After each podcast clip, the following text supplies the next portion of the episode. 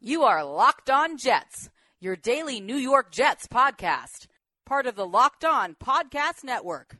Your team every day. This is the Locked On Jets podcast for Friday, September 11th, 2020. I'm your host, John B. from gangreennation.com, and today's episode is brought to you by NFL Game Pass. This season, get football on your time with NFL Game Pass. See all the action from every game with full game replays. You can also replay an entire game and catch all of the plays in just 45 minutes with condensed games. Go to nfl.com slash game pass to start your free trial today. NFL Game Pass, where football never stops. Before we get into football talk, I think it's important to say that today we remember those who were lost 19 years ago today in New York, Washington, D.C., and Pennsylvania, and to their loved ones. You're certainly in our thoughts today.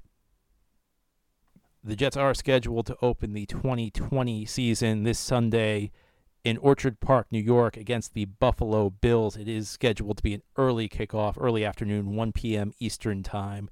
And for the second straight year, these two teams play to start the season. In fact, it's the third time in four years these teams have opened against each other. They also opened in Buffalo back in 2017.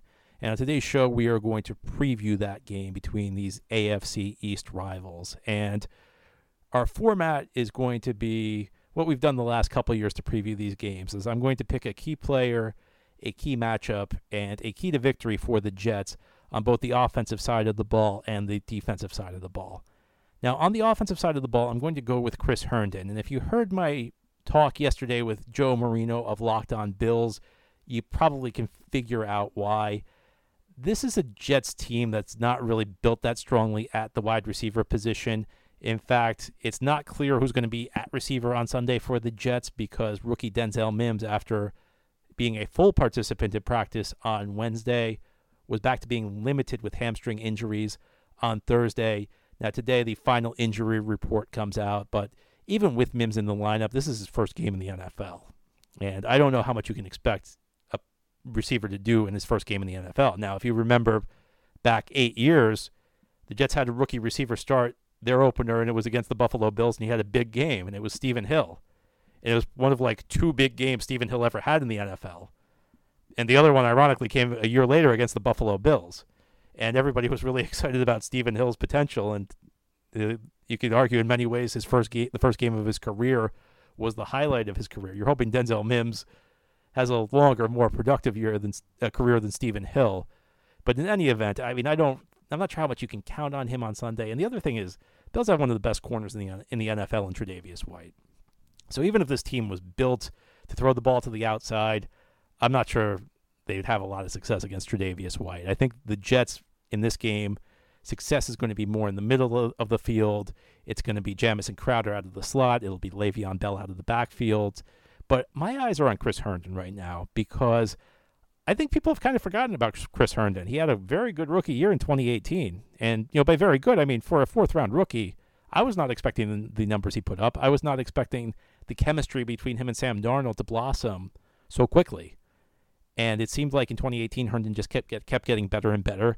And then last year, just nothing could go right for him. He couldn't even get on the field. He had one game, suspension, injury, another injury after he he gets better.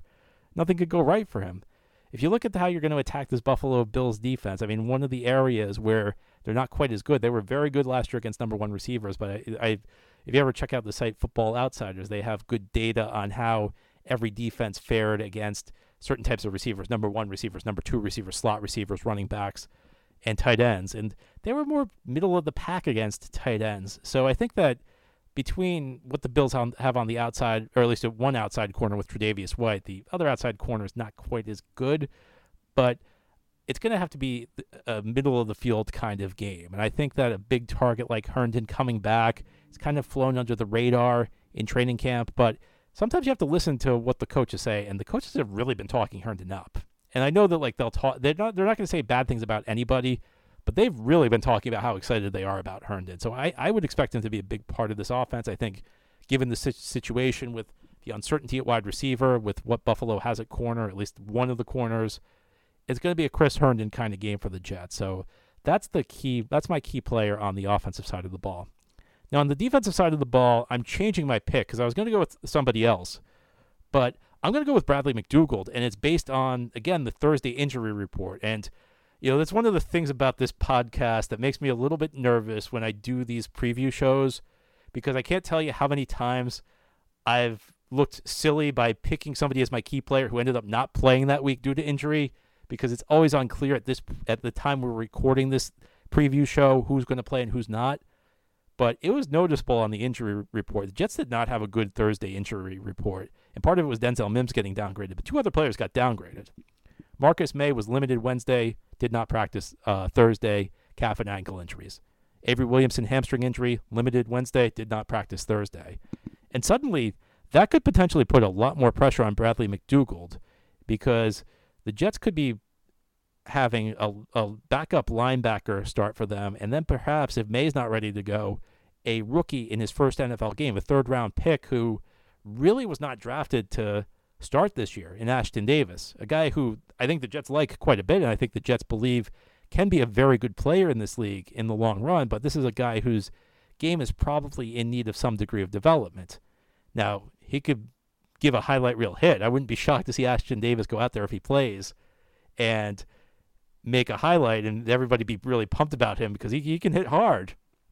But there are some parts of his game that make you a little bit nervous about him as the last line of defense. And, you know, anytime you're dealing with a rookie back there, the Jets were kind of fortunate of three years ago when they had two rookie safeties, Jamal Adams and Marcus Maye. And, you know, Jamal Adams was not Jamal Adams yet, and Marcus Maye was okay. But those guys, for the most part, were pretty solid. I mean, people were disappointed in Adams because he wasn't a star year one. He took to year two for him to be a star.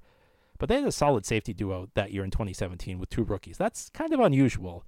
And I think Davis is still coming along. And I think that that puts more pressure on McDougald in his first game as a Jet. And, you know, the biggest reason you, you know the Jets did not draft Ashtyn Davis to play this year is that they traded for Bradley McDougald. They insisted that Bradley McDougald be thrown into the Jamal Adams trade.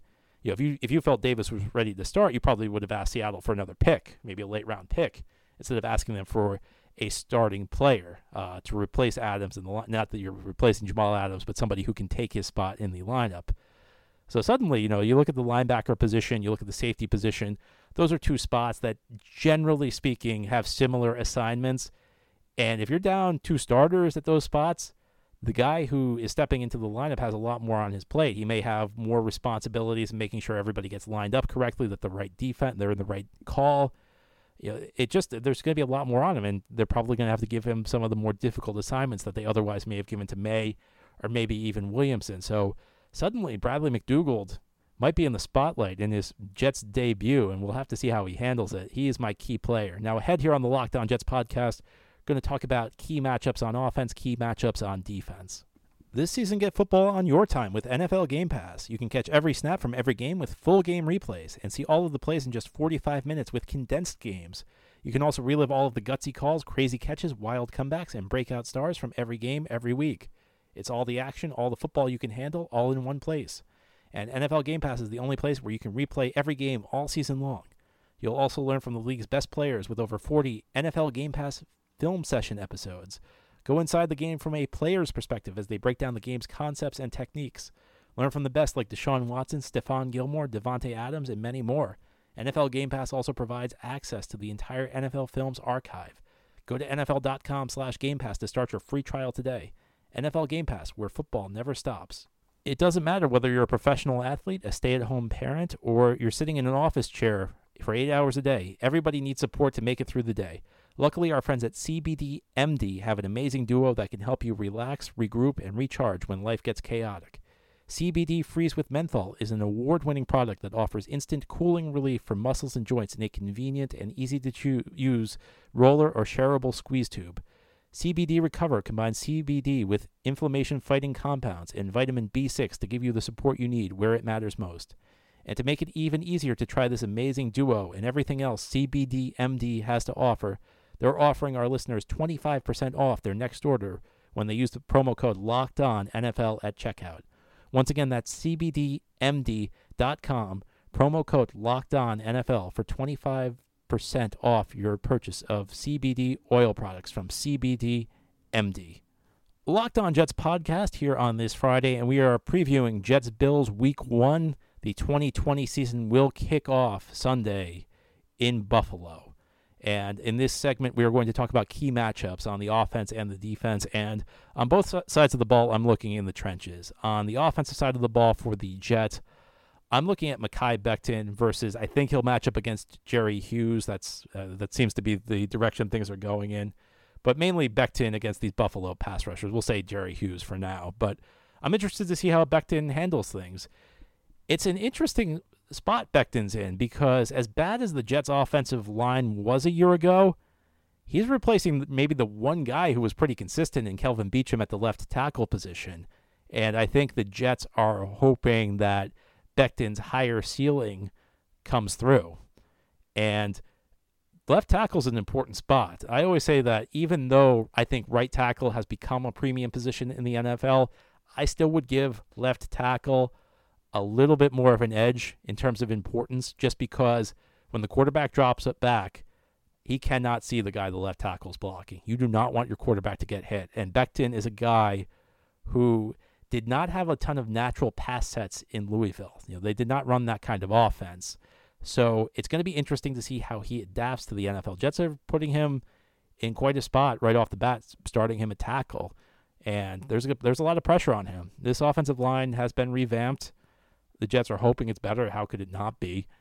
But there's a lot of pressure on Becton because, again, I think he's replacing the one guy outside of maybe the Cleveland game last year, which was ugly for him, but he's replacing in Kelvin Beachum really the one guy who was pretty consistent from week to week last year. And, you know, I hate to do this because there are so many other variables that come into play, but if you look at Sam Darnold's stats when Kelvin Beachum was in the lineup versus Sam Darnold's stats when Kelvin Beachum was not in the lineup, there's a pretty big disparity there.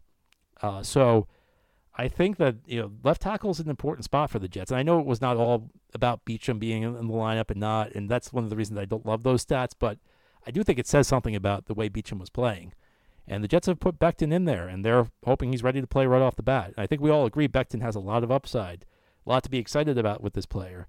How quickly can he be a reliable player at left tackle, though? Jets need him to be. Now on the defensive side of the ball, and again, this goes back to when I was talking, uh, I was talking about with Joe Marino a little bit yesterday but Quinnen Williams against the interior of this Buffalo offensive line, they've suffered some injuries. Jon Feliciano is out. Shockingly, Brian Winters has not looked reliable for the Bills. They were, I think, they when they signed Winters, they were hoping they'd be able to slide him in there at right guard, and has not worked out, which means they may have to shuffle some guys. Cody Ford may have to move inside.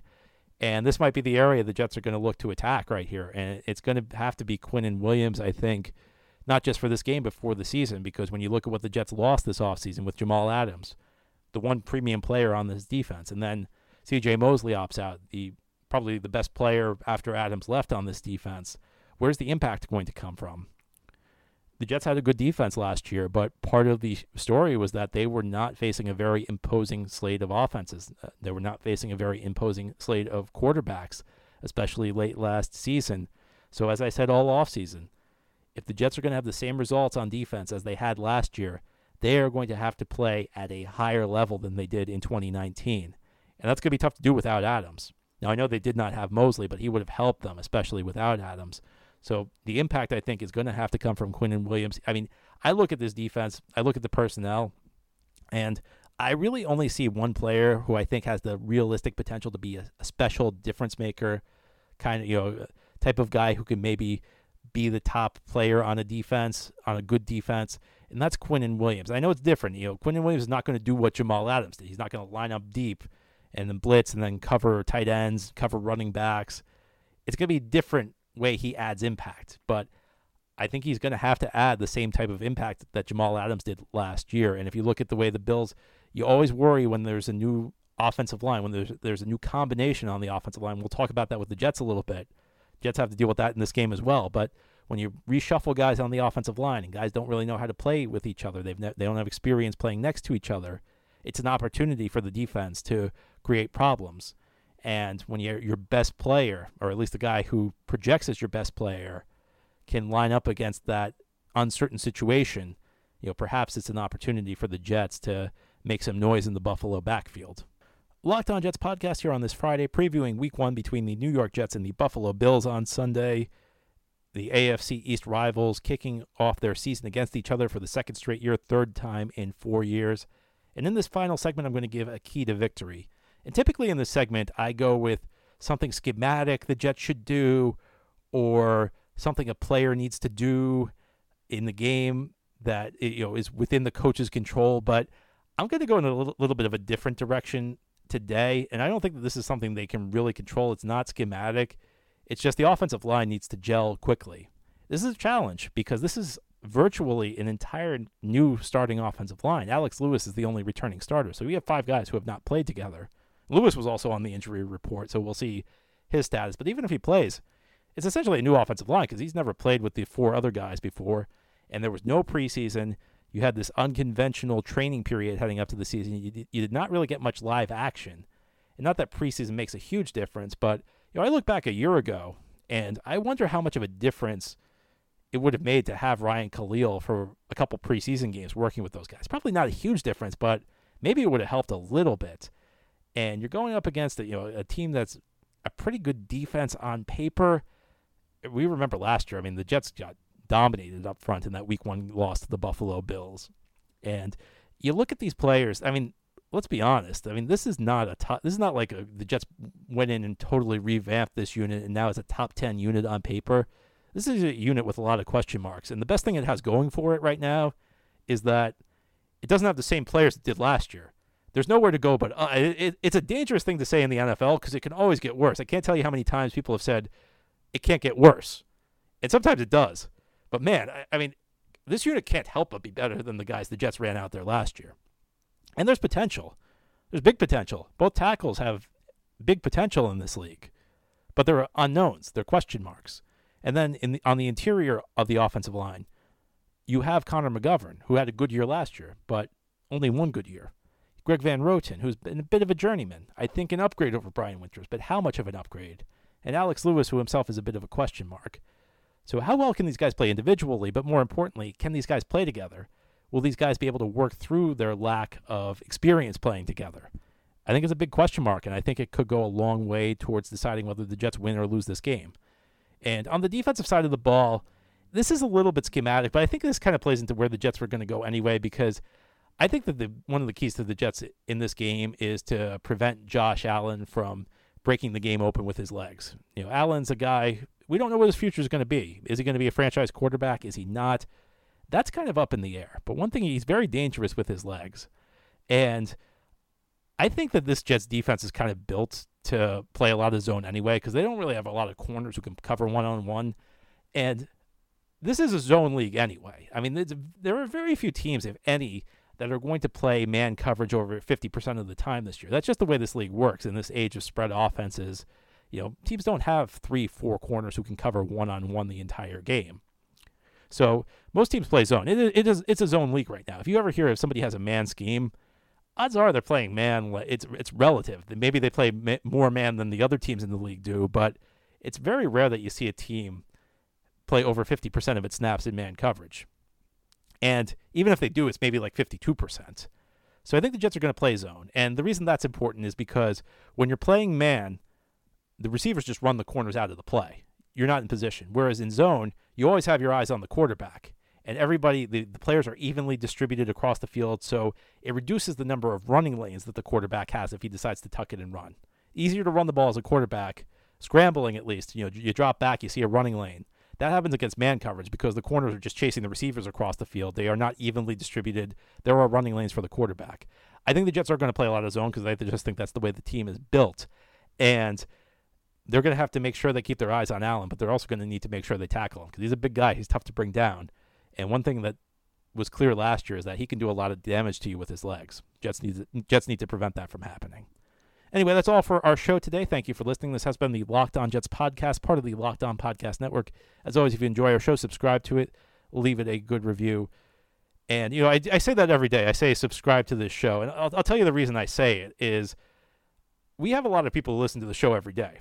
I appreciate it. I hope everybody does. You know, I, I really appreciate the people who listen to the show every day. But I know, look, it's a busy world. Sometimes people can only listen once a week. It happens. I mean, there are podcasts I listen to. You know, I don't listen to every single episode. But if you subscribe to it, you'll get a notification when a new episode's posted. And maybe there's a guest that you really want to hear, and you'll be able to you'll see it right there, and you'll be able to listen in. So please do subscribe to it if you do like this show, even if you can't listen to every day. Then you can see maybe there's a show you really like, and you'll see it when it's posted. That's what it's there for. Anyway, I hope you have a great weekend, everybody. We'll be back on Monday to break down what happened between the Jets and the Bills, week one.